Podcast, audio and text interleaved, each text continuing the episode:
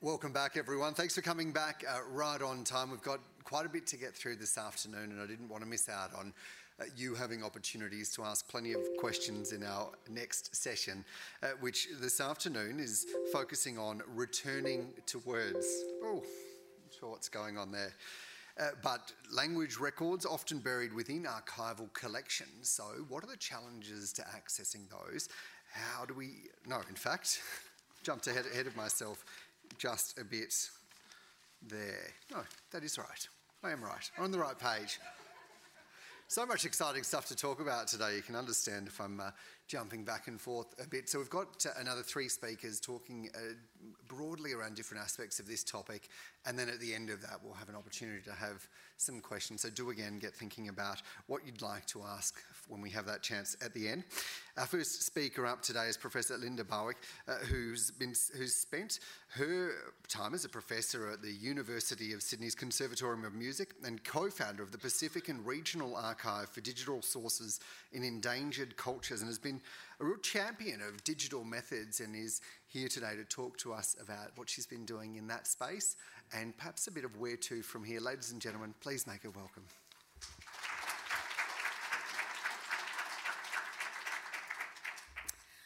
Hi everyone. Um, I'd like to thank uh, Tyrone and the other Ngunnawal people for their lovely welcome and it's so great to be here with like-minded um, crowd, and my hugest respects to all the um, First Nations people who are here, and uh, you know, love to love to hear more. Hope this conversation continues. Um, okay. oh. Escape. Right. Try that. so, what is Paradisec? You might have heard the word around. Um, the Pacific and Regional Archive for Digital Sources in Endangered Cultures.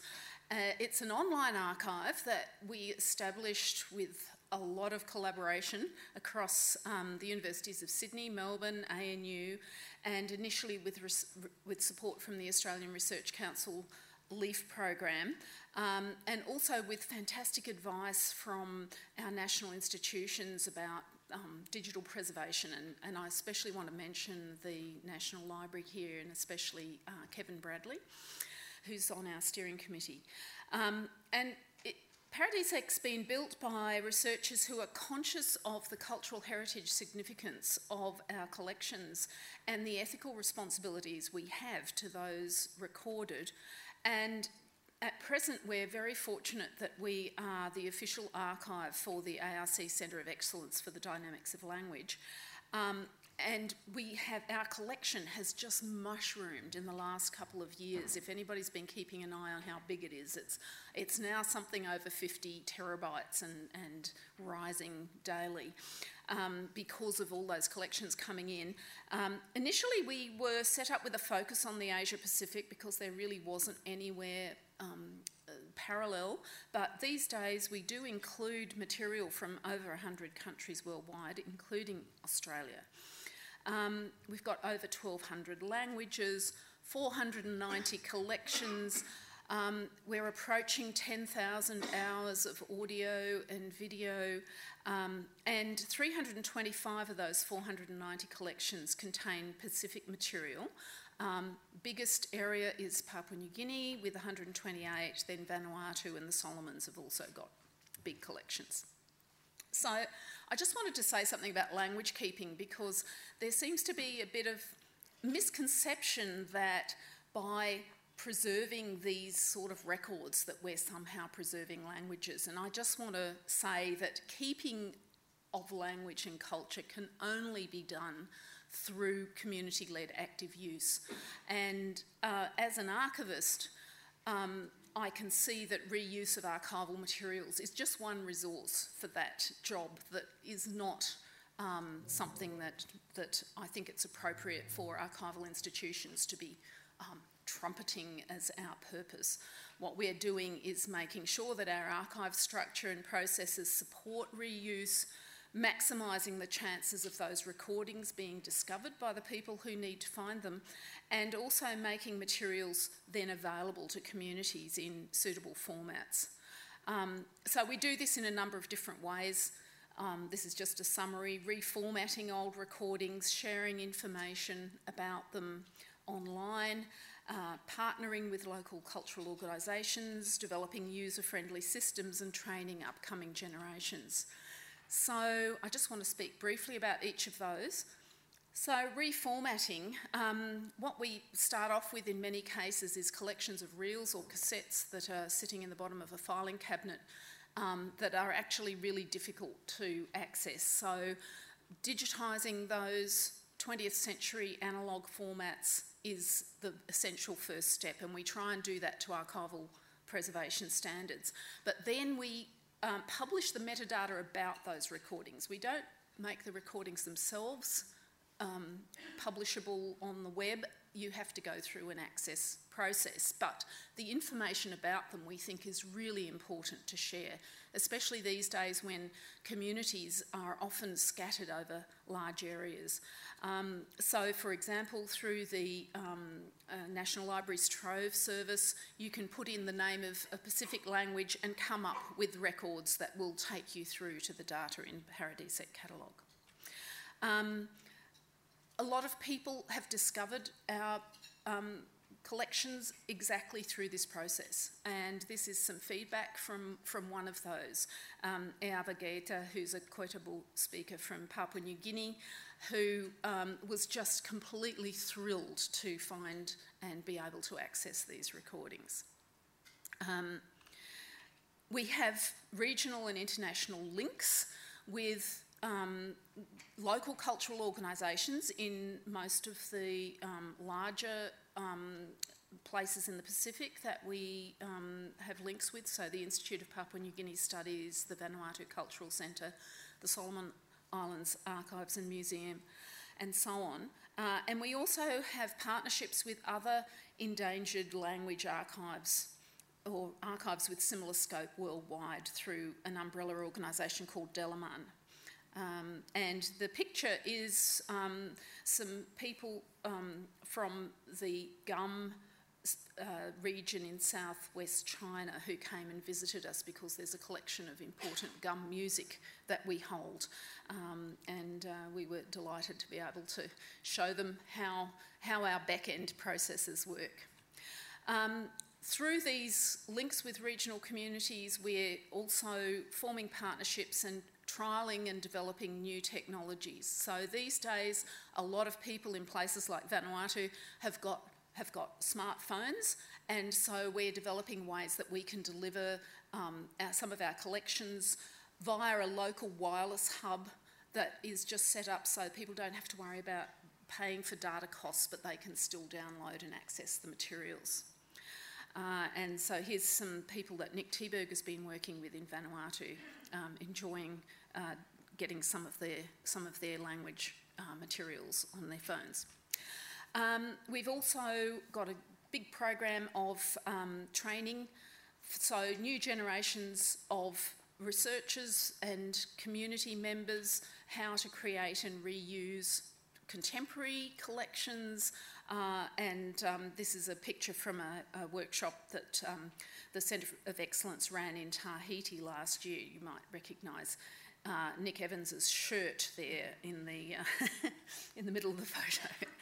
Um, we've also we're very fortunate that we've got a um, speaker from um, Papua New Guinea. One of the um, one of our core team members is Stephen Gagau. And um, he, he, his own language comes from uh, near Rabaul in, um, in Papua New Guinea, uh, but he's also, so he's giving us incredible information about that. But as a Tok Pisin speaker, he can also um, relate to a lot of the collections from Papua New Guinea, but also down into the Solomons and Vanuatu as well. Um, and here he is collaborating with our depositor Michael Webb, who's recently given us um, a large collection of music that he recorded in Rabaul. Um, and this year, because it's the year of endangered languages, of Indigenous languages, we've um, got a couple of activities. One is we've got a mystery language of the week where we take a snippet from one of the uh, collections in our in our um, repository that we don't know exactly which language it is, and we put one up every week. And um, you can have a look on our Facebook page, and if you forward it to people you know who might know those things, the power of crowdsourcing and networking, uh, we're hoping will help us to improve our metadata. Um, and we've also got a new podcast called Talk Toxabe, which is hosted by Stephen Gagau and Jodie Kell, who's our um, sound archivist. Uh, and the first episode, which will be released shortly, is an interview with Grace Hull, who's a Kiriwina speaker who lives in New South Wales. And um, she's given us this wonderful interpretation, including dancing and singing to some of the songs that he recorded in the 1970s uh, in the Trobriands. And um, so I this sort of speaker perspective is what is going to be the theme of our podcast. So we're looking to put one of those out each month um, throughout this year. Um, and uh, here's some further info, uh, and please feel free to, to contact us and have a chat anytime you like. Thanks.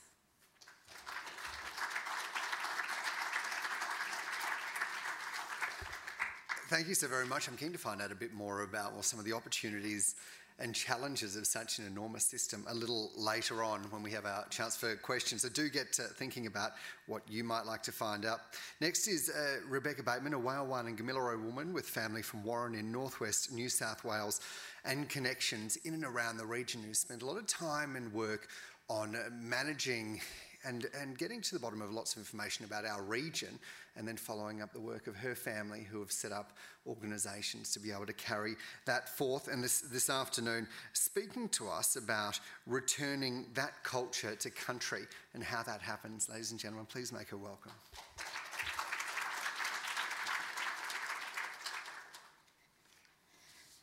Yama.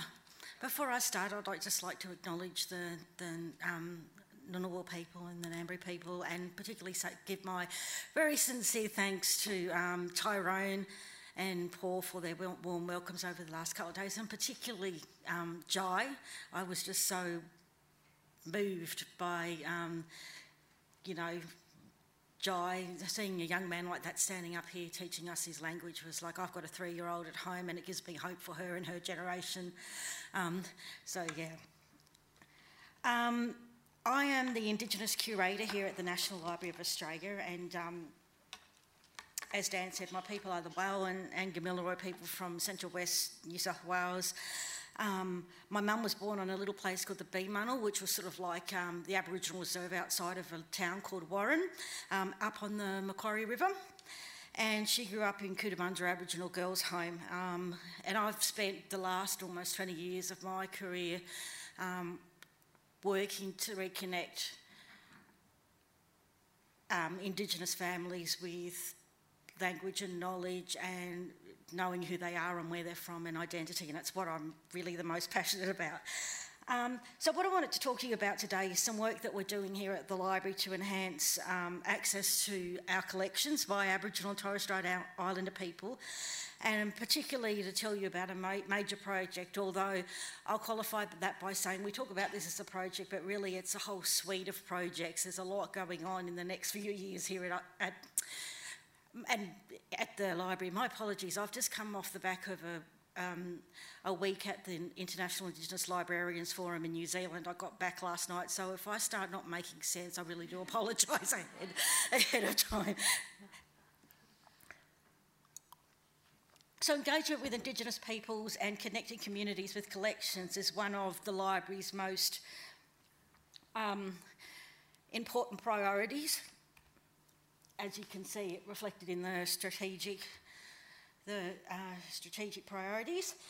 Um, so at the moment, we've got a project that we call the First Nations Consultation Modernisation Project. Um, we've yet to find a um, a useful acronym, but we'll get there because that's a mouthful. Um, but basically, um, this project is around. There are kind of two facets to the program to the project. One of it's around working with specific collection items and connecting those with community, and the other part is looking at how the library as a whole does work in terms of the way we connect with community and engage and um, learn from community. Um, so where am I? so I'll start by telling you a little bit about the collections-based part of the project. And I've gone the wrong way. Sorry. There were sort of three facets to that. This is why I'm saying this is a suite of projects. It's like a set of Russian dolls of projects, if you like. Um, so we're working with a bunch of um, six or seven collections of photographs of Pitjantjatjara people and Pitjantjatjara country.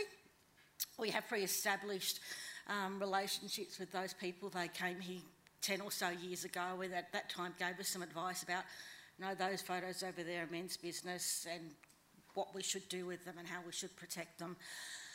And so we're picking up where that left off and um, ensuring there's about, I think, two and a half thousand photos across the six collections, and some of them have already been repatriated to the Pitjantjatjara mob, and this is where we're picking up where we left off and, and working with the community to hand over the rest.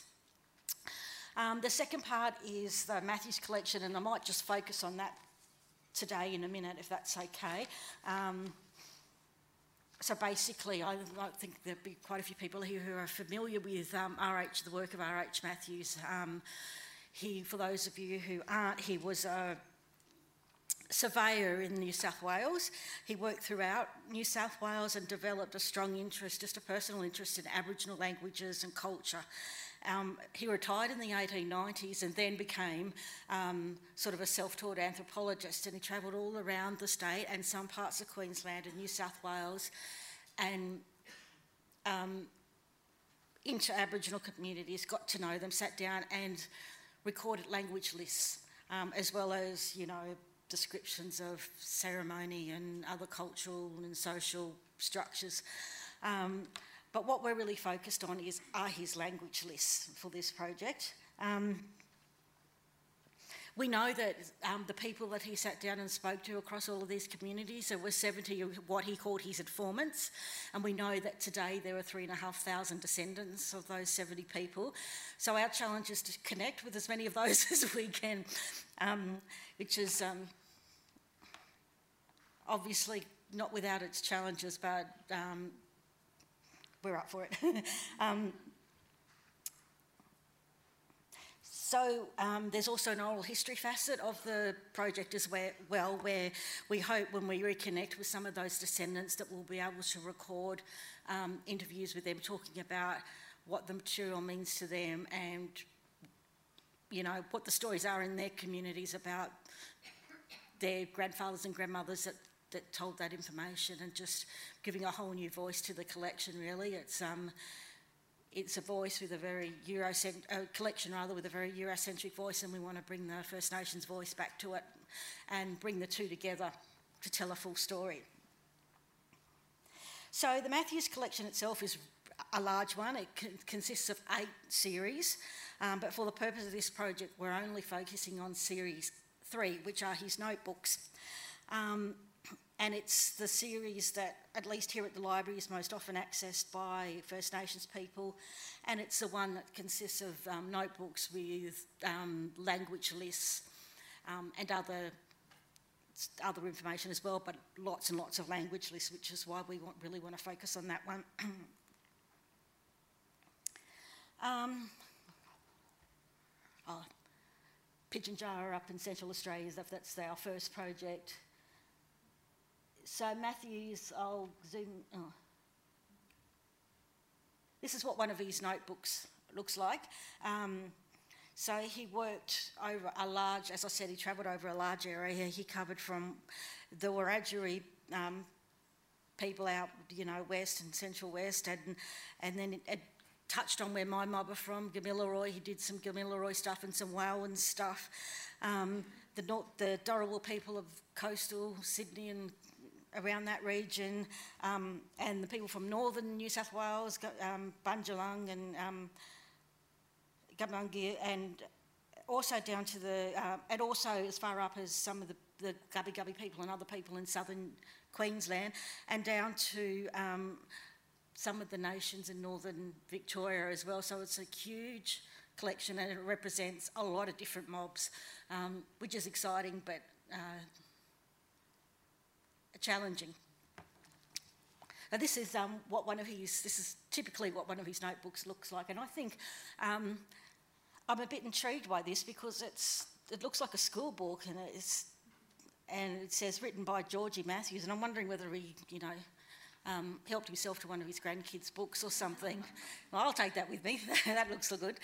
Um, so yeah, there are these um, notebooks, handwritten pencil, sometimes very difficult to read, um, but just bursting with rich um, information that we want to give back to the community.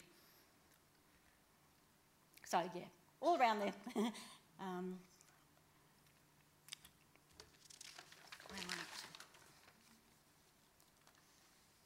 So we find that currently the collection is quite heavily used, particularly in relation to native title. Um, and we're also aware that there are there's sensitive stuff in that collection. We know there's men's stuff, there's descriptions of ceremony. Um, and we currently manage access to the collection with that in mind by um, we sort of have a thing if somebody wants to use the collection, we, we, we want to have permission from the community that the bit of the collection that they want, want to look at relates to. Um, and if we don't get that, well, there's not a lot we can do. Um, but we haven't had any problems so far. Um, we have identified, knowing that we can't go out to, you know, however many different communities in three years. I should have mentioned this project started mid last year and finishes mid next year. Um, we've decided to concentrate on three or maybe a few more communities, key communities that are represented in the collection. Um, so we're at Dream and I was just talking to Arnie before, um, and wanting to make connections out there. We want, we're going to um, Gamilaroi and the people on the south coast, Yuin and other people on the south coast are the people that we're. We started off thinking we wanted to engage with, but since then we've had other people, other people from other communities come to us to say, "Hey, we want to we want to use the Mathews collection," and um, I know um, Ray is here from La Perouse, and we've had some of your people up here um, looking at it. And we want to continue that conversation as well, and we also had visit from um, a lady who was working on behalf of the Dhudhuroa from um, northeast Victoria. And we're also talking to the local mob about, because there's Ngunnawal material in there too. So um, we, you know, in a perfect world, we, we would talk to as many different groups of people as that we can. Um, and we will try to do that. I think that's probably covered what we're doing with the Mathews collections, and I'm happy to answer any questions later. The, I just wanted to, I wanted to touch on the third part of our collections um, based projects, and that is work we're doing around our published collections. So um, we're digitising material relating Again, we'd like to digitise it all, but we're focusing in this project on digitising published material relating to Pitjantjatjara, people and country and language, and also pu publishing Mathews', sorry, digitising Mathews' published works, of which there are many, many um, papers and so forth that he wrote. Um, and we're mindful that a lot of the material, particularly in the Mathews published material, is the same information as what's in the unpublished. So we need to we need to be doing the same consultation around the published material as we are around his handwritten notebooks. It's no different. It's just in a different format. Um, we have already moved some stuff that might, that had already been digitised or for whatever reason, and we're um, really working hard to make sure that um, sensitive material has something physically on it as well, a cover, a wrapper, so that people are, are, alerted, not to stop people from looking at, but people can make an informed decision whether they want to look at it or not. So that's the collections-based part of the project, and I'll move on now to talk to you about the other bits of the project.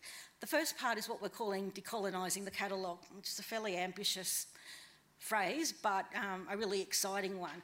So um,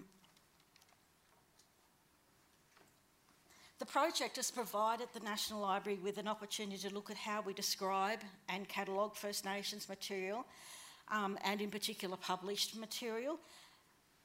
And it's a really important part of this project. Um, it's around improving the description of First Nations material um, at the library and in our catalogue so that it's more discoverable and people can find it.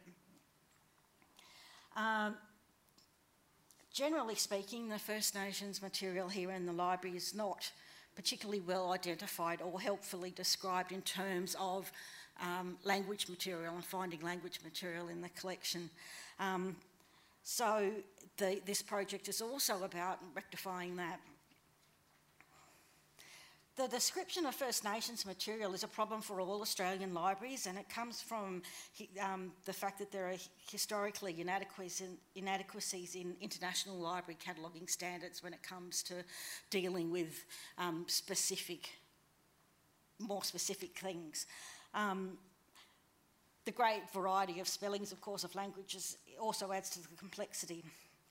Um, so up until late 2018, the standards contained a single language code. So if you were cataloguing an item in an Indigenous language, you could use one, one code to flag that item is in an Indigenous language, which um, is helpful, but it's if you want to look at information in Aboriginal languages, but it's not helpful, helpful if you want to find information in Wiradjuri or information in Pitjantjatjara or Gamilaroi or Dunghutti or anything else. So, um, in late last year, um, the National Library, alongside AIATSIS, secured approval um, from the Library of Congress to replace that single code um, with the codes described in AUSTLANG. AUSTLANG is, is a web-based sort of database that AIATSIS has developed and it assigns a unique alphanumeric code to each um, of the 1,200 languages that, that, he, um, that are in the database. So each of these dots is now a unique code where before um, one code covered them all. That just means that material is so much, or will be moving into the future, so much more discoverable. Um, so the library is implementing those codes this year. Um, there's training, there's workflows being put into place, there are guidelines developing, to uh, cataloguing Australian First Nations material that have been developed um, and training that is being provided around that. Um, and the library is working in partnership with AIATSIS throughout 2019 to um, raise awareness of this work and to encourage other libraries to adopt it as well. Um, there are going to be webinars later in the year, and it's going to culminate in. Um, and there are, sorry, there are going to be online um, training materials as well available for libraries across Australia. And um, it'll culminate in NAIDOC Week, where um, the plan is to have a codathon. Um, so get the libraries in competition with each other and see who can upgrade mo more of their codes. Um, I don't think that's. Yeah, that probably covers that, that part of it. Now, there's um, depending on how you're counting it, maybe a fourth part of the project. And this is the bit that I'm probably at the moment spending a lot more mental energy thinking about, and that's um, consultation framework.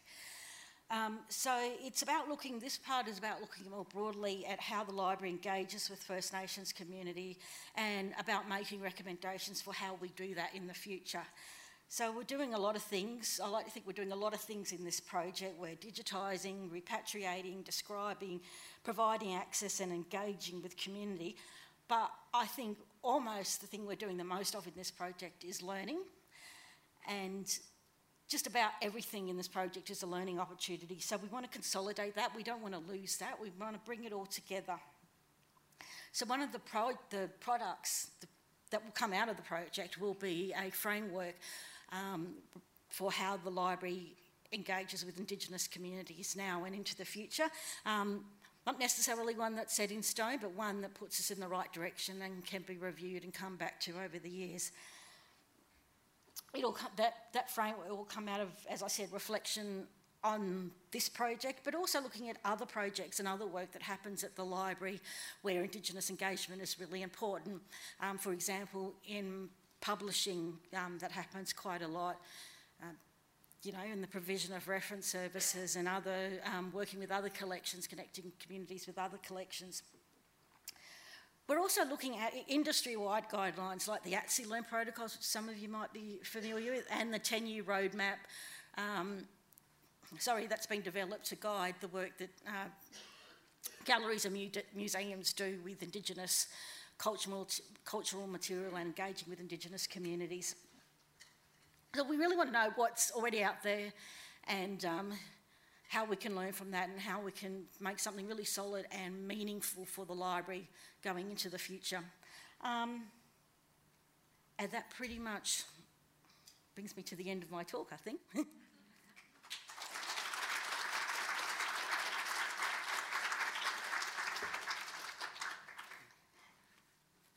Ladies and gentlemen, Rebecca Bateman, thank you so much. And there's so much going on in that digital space. I'm interested in that codathon. I think that's going to be uh, quite a heated uh, fight there of who can get the most information up online. Now, you've probably heard both of our speakers touching on this Trove, uh, this incredible resource here at the library that, well, perhaps is a bit underutilised. Our next speaker is going to talk to us about that and perhaps how to use it better. Alison Lubransky Moy is a Wurundjeri woman from central New South Wales. She works here uh, as a Trove Indigenous Outreach Project Officer and has been giving advice to the Trove Modernisation Project uh, program rather as well uh, to get more content from First Australians into Trove and also making it easier to find that information as well. Uh, speaking today about the Discovering First Nations Content in Trove, Alison Lubransky Moy, ladies and gentlemen, please welcome. Oh,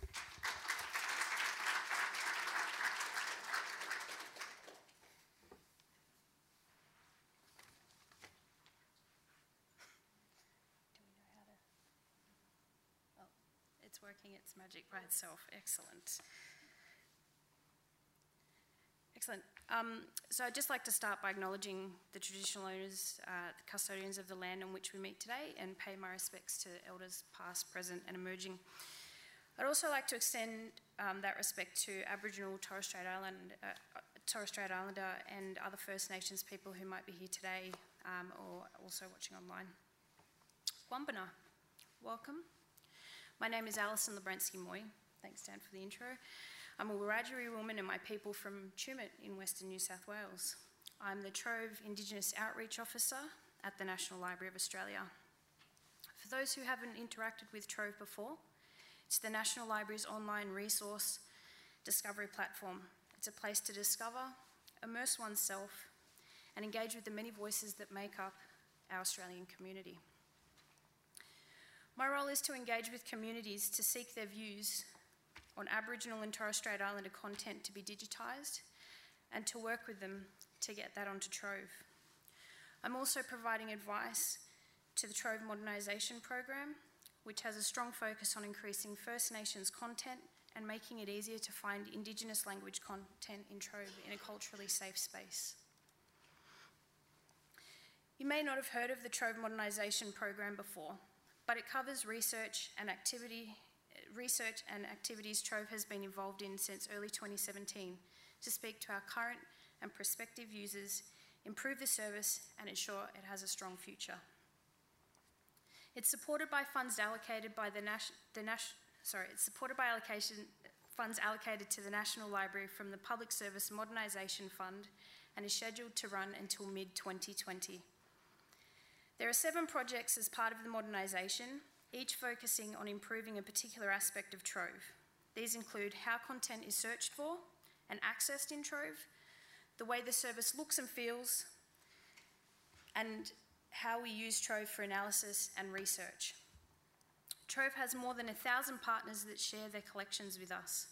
These partners range from state, state libraries and major cultural institutions to local historical societies and community groups across Australia.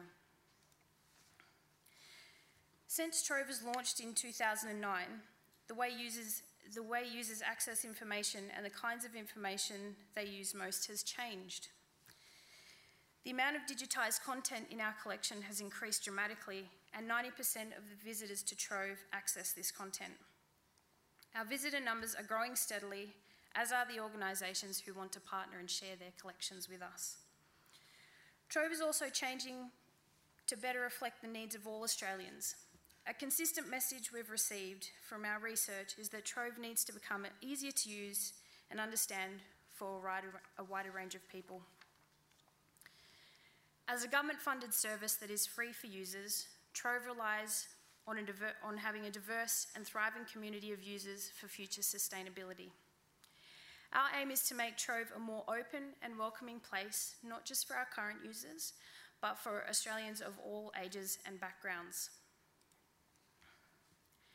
As part of the modernisation, Trove will become a culturally and more linguistically diverse platform.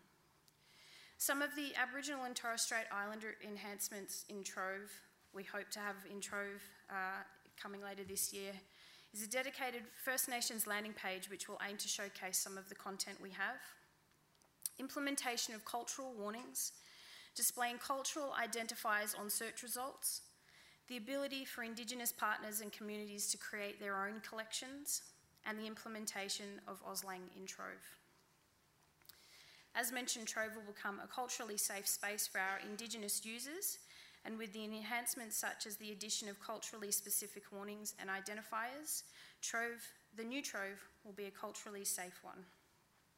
All Australians should be able to see themselves and their families' history in Trove. This will be complemented with the addition of AUSTLANG. Searching for old documents that mention language groups on Trove can be really hard as you've heard today, it's a pretty, pretty strong message. Traditionally, Aboriginal languages were purely spoken languages, and it wasn't until after European settlement that spellings were created, but they varied from writer to writer, with the standard transcription conventions not being created until the 20th century. AUSTLANG provides information about Aboriginal and Torres Strait Islander languages, which has been assembled from a number of reference sources and allows variant names and spellings. With the use of AUSTLANG, the definitive thesaurus of Australian languages developed by AIATSIS, visitors to Trove will be able to search and browse for collection items in language. For example, Gamilaroi, a language found mostly in southeastern Australia, has a number of alternative spellings used currently and historically, including Kamilaroi, Gamilaroi, and Wallaroi, and that's just to name a few. AUSTLANG will allow you to input any spelling variant, and available content on Trove will appear in your search results.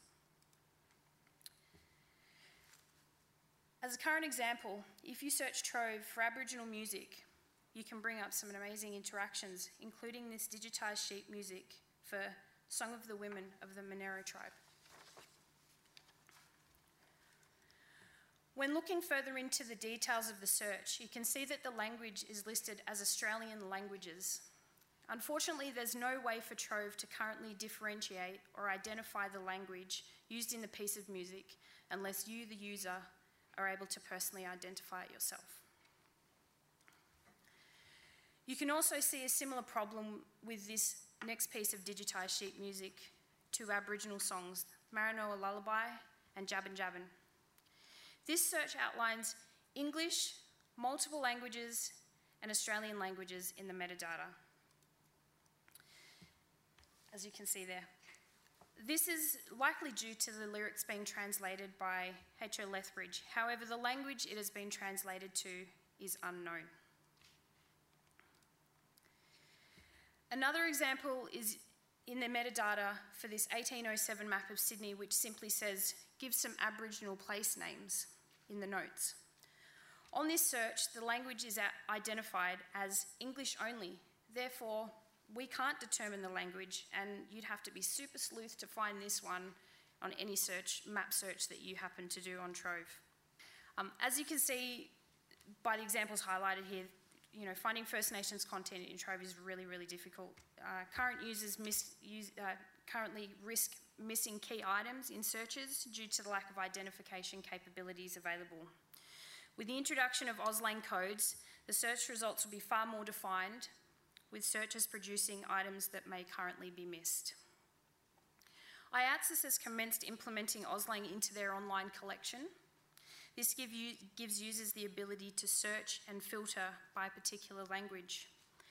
As you can see on the slide behind me, there will be far more options for users to search by and the ability for Trove to generate a far more exhaustive list of items available. For users of Trove, the introduction of this technology will be invaluable for the user experience in the First Nations context. AIATSIS and the National Library will be the first collections to include these Indigenous language markers in the metadata. Trove is a wonderful treasure chest of history, and this wouldn't be possible without partnerships that we form with many organisations and individuals. One of the partnerships the Trove Outreach team facilitates is what we call digitisation partnerships. Under this arrangement, we invite organisations or individuals to select content they would like to see in Trove, and the National Library of Australia manages the project for them.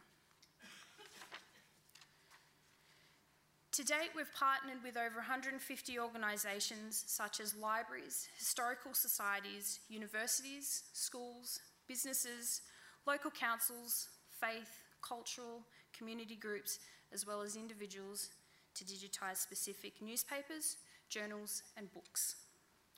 In a recent project, the National Library partnered with the Northern Area, the Northern Peninsula Area State College and James Cook University, who provided permission and source copy to digitise the Bamaga High School magazine with a date range of 1973 to 2004. Dubbed Australia's northernmost mainland high school, Bamaga State High School, now the Northern Peninsula Area State College, lies just 40 kilometres from Cape York's tip.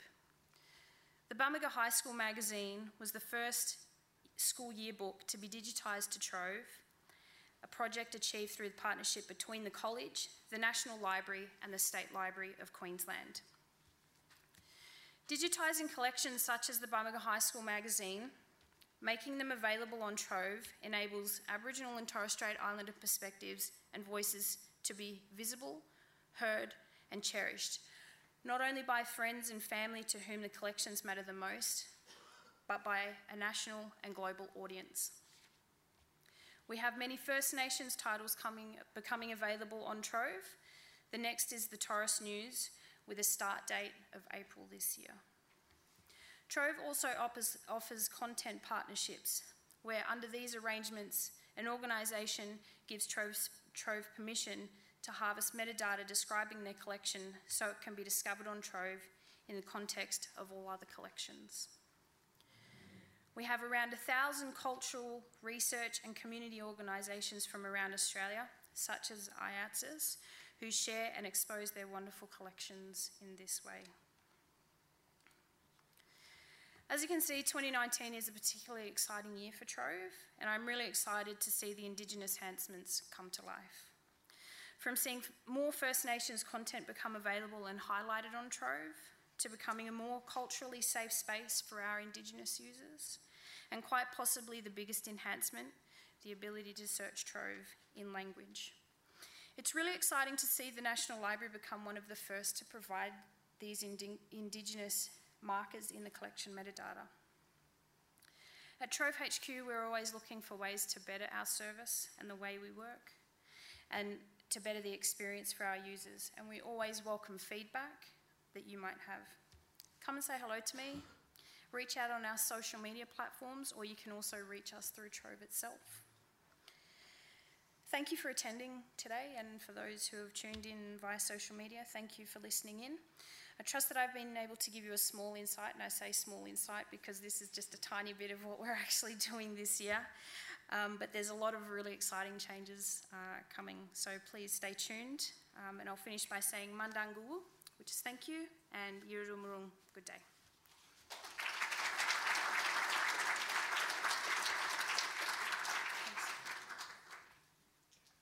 Alison. Thank you so much. And God, it sounds like there's so much going on this, this year. I imagine you could talk to us for hours about the range of programs you have. I might ask our panellists now to come and join me uh, on the panel here to take your questions. So that's Professor Linda Barwick, Rebecca Bateman, and Alison Lubransky. Moy, ladies and gentlemen, welcome. Make them welcome, please.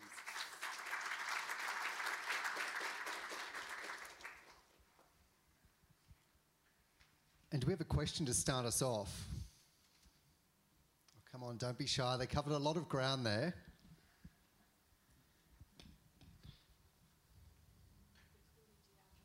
Yeah, that's right. You've, you've done your job very well. Well, I wonder if I might uh, start with the professor. Oh, look, we have got one. There, save me from asking one of my questions. You could do yours next. Oh, sounds fair. uh, thank you to all of you. Just had a question about, I think it was Rebecca mentioned the um, training, the workshops training and so on for implementing the codes. Um, is that is that kind of internal to the National Library, or is that something that'd be broader?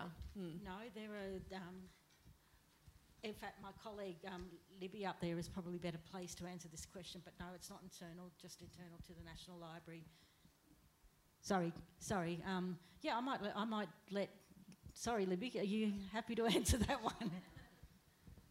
Hello, I'm Libby Cass from the National Library. Um, our intention is to um, develop our capacity internally first and then working with the Libraries Australia network, roll out some training via the user groups to cataloguers. They're our primary audience for implementing um, AUSTLANG, so I'm happy to talk to you about that more. Is there anyone else who had a, a question there? While you're thinking about that, Alison, I just wanted to find out how do you get more people aware of Trove and into their sharing their resources, their stories, and also using those that you have? Thank you for your question. Um, so the role that I currently sit in is a um, newly created role. Um, it's an identified role, um, and so obviously I work primarily with uh, First Nations content.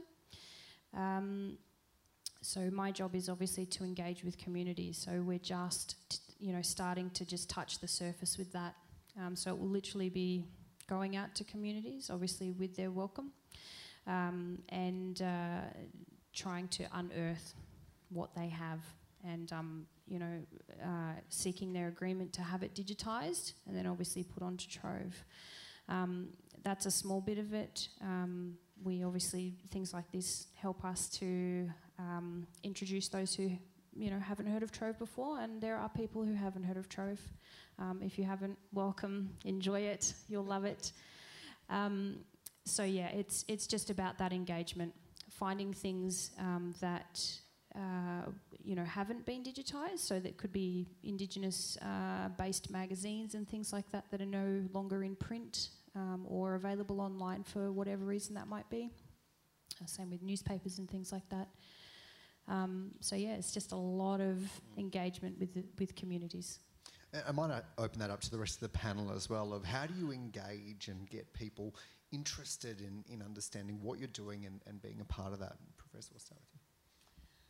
Well, part of it's coming to things like this and relying on the power of networking because I think that's something that um, is just amazing. I mean, so many people here know so many other people, and, and that word of mouth is actually where you get, I think, really, really good quality engagement. Um, with Paradisec, because we've got such a huge, widely dispersed um, collection, we've really tried to concentrate on developing relationships then with those local cultural hubs. So, um, you know, working with um, people who know people. And the other thing that I think is really fantastic to see that we're really seeing some benefits of is making sure that you've actually got people from those communities employed within your organisation. So for us, having um, Stephen Gagau on board has just transformed the possibilities for our um, relationships with um, Papua New Guinean language speakers in Australia, but also more broadly right around the Pacific. And um, you know, it's it's uh, it's it's something that I think is is really needed, and uh, you know, to all those First Nations people out there who are considering careers in um, library, uh, libraries and archives and so on, I think that is just a, a marvellous uh, direction that is very, very much needed. I reckon that's one that you're going to get agreement from the Director General who was here. I saw her nodding away there. Uh, Rebecca, would you like to weigh into that? Of how, how do you engage, how do you cut through with so much information on social media and, and in the broader media? Um, it's a, it is a very big question, um, and in the years that I've been around, it's a question that I've thrashed over in my head many, many times. Um, aside from just the enormity of how much information we have to connect to people, there's also this historical um, disconnect, I guess, between um, many um, First Nations people and libraries and other organisations that, quite frankly, look like another, you know, institution and can be quite daunting um, places. So. Um, a lot of thought about how, how you break down those barriers, how you make it not such a, an overwhelming experience to, to come to a library or use a library's um, collections. And I think the work that um, Alison is doing with Trove to um, make that a more Indigenous space is a really good example of how you do that. Just to jump in on that point, it can be quite confronting to go into big, enormous mm. buildings like this one. What about using the resources online? Is do you think that uh, holds the same sort of uh, dauntingness? I think it's probably um, probably not so much. Um, it's still, um, you know, there's a lot of work to be done with Trove, and it's, you know, it can still be daunting. It's still, you know, if you don't know how. Oh, it's hard for me to say because I've been working in libraries for 20 years, but if I hadn't been, I think I would find, you know, approaching those kinds of systems um, could be quite challenging. Um, I just think about my my mum. Um, she would never have. She would never have. I used to do a lot of family history research for for her and the rest of the family. I could never show her anything online.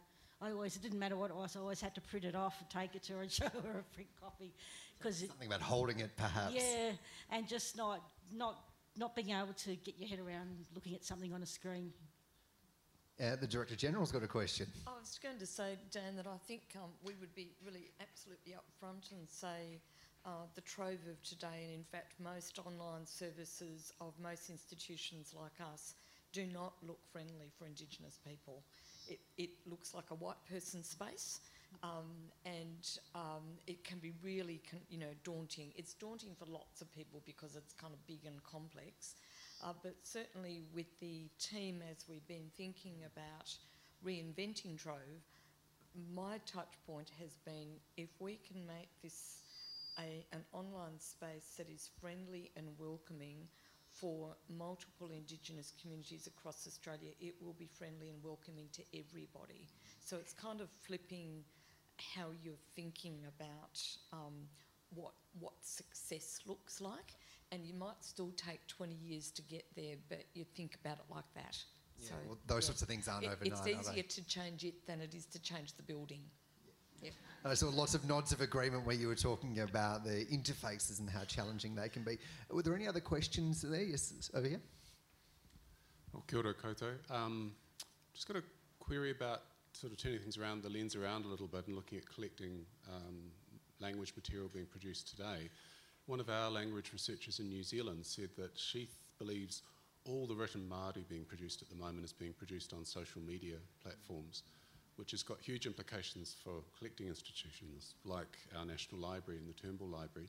Um, is that happening here? Are, are, there Australian languages being, Indigenous languages being used in social media, and, and is that impacting on the, uh, the, the, institutions that are collecting? We might start with you, Rebecca, and I'll, I'll open up that one to the panel. So, sorry, Paul, your question was around the use of social media. Um, yeah, I think um, Alison spoke about the Bamaga magazine. I think that was a really good example. Um, former staff member who was from that community was instrumental in, in, in that project and getting those magazines um, digitised and online. And nothing she, I remember her saying that nothing, um, you know, did a lot of work around getting the word out about that, but nothing worked like social media, you know, that grapevine. um, so I think it is a really powerful tool, and we need to think um, perhaps more concertedly about how we use it and harness the power of that tool. Yeah, definitely. Weigh into that one as well?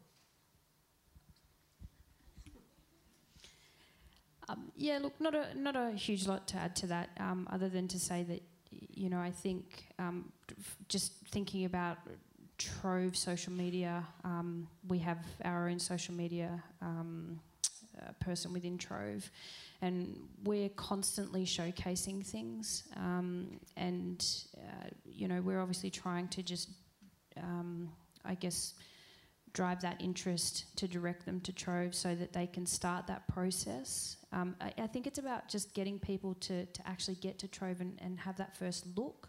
Once people, you know, touch the surface, they just find all this stuff that they never knew was there. Um, so social media definitely, um, whether it's you know Facebook, Twitter, all that sort of stuff. Um, our community of users uh, use it heavily um, I speak for Trove. I'm not sure about the National Library as such, but for Trove, it, it's definitely we have a great community.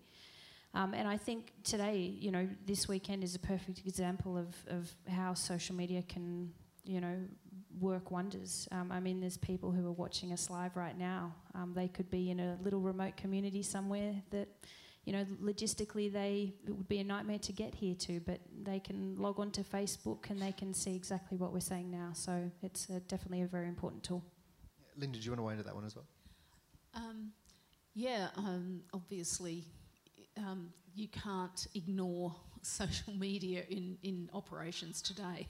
Um, I one other aspect of your question that I think I'm, I'm grappling with, and I'm sure all, all our um, institutions are, is the amount of, of language that's actually being developed online and being used online and, and you know how can you do a proper documentation of a language without reflecting? Its, its changing um, media for use and considering the ways that the online platforms themselves constrain the kind of language that you can use, whether it's changing, uh, needing to adapt yourself to 140 characters, which I think maybe has been removed as a as an obstacle now, but uh, or just the difficulty of interacting with keyboards for languages that are written in non-Roman script, or um, how do we have meaningful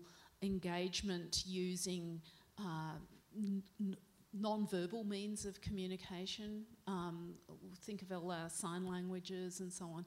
So uh, I, I, certainly don't have any answers to that, but I do think it's it's something that that really needs to be taken seriously. If you know, in in a hundred years' time, people are saying, well, you know, how was language developing in Australia? Um, how can we ignore what's happening there, but at the same time how can we actually get to grips with that mass of data that's out there? And I wonder if part of your question was about social media being an incubator of uh, language and the way that that changes. And to that end, I think that there are two, uh, in a broad sense, two types of social media. There's open source, open platform where anyone can see and interact. And there's closed source, which, uh, from my experience reporting in the Northern Territory, is much more prominent in remote communities. So things like WhatsApp, where you've got to be invited in, which I think has is more conducive to using language that's not mainstream English or whatever the, the main language of the nation is. So, but certainly some interesting views. I think we've got time for one more, just up here.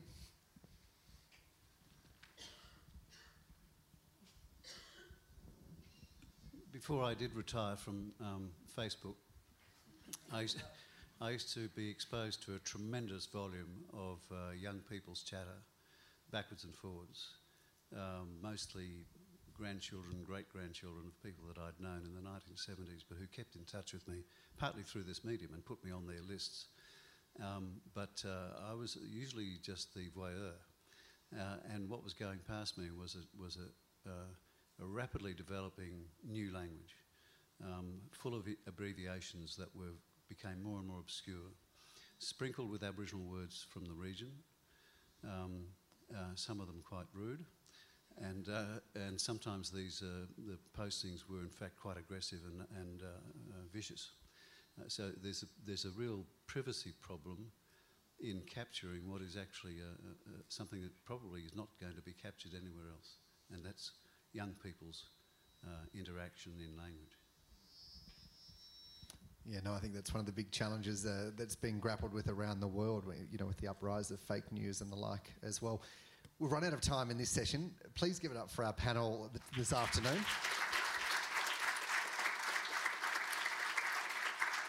Professor Linda Barwick there, Rebecca Bateman and Alison Lubransky Moy. Great to have you all along. Thanks for your speeches.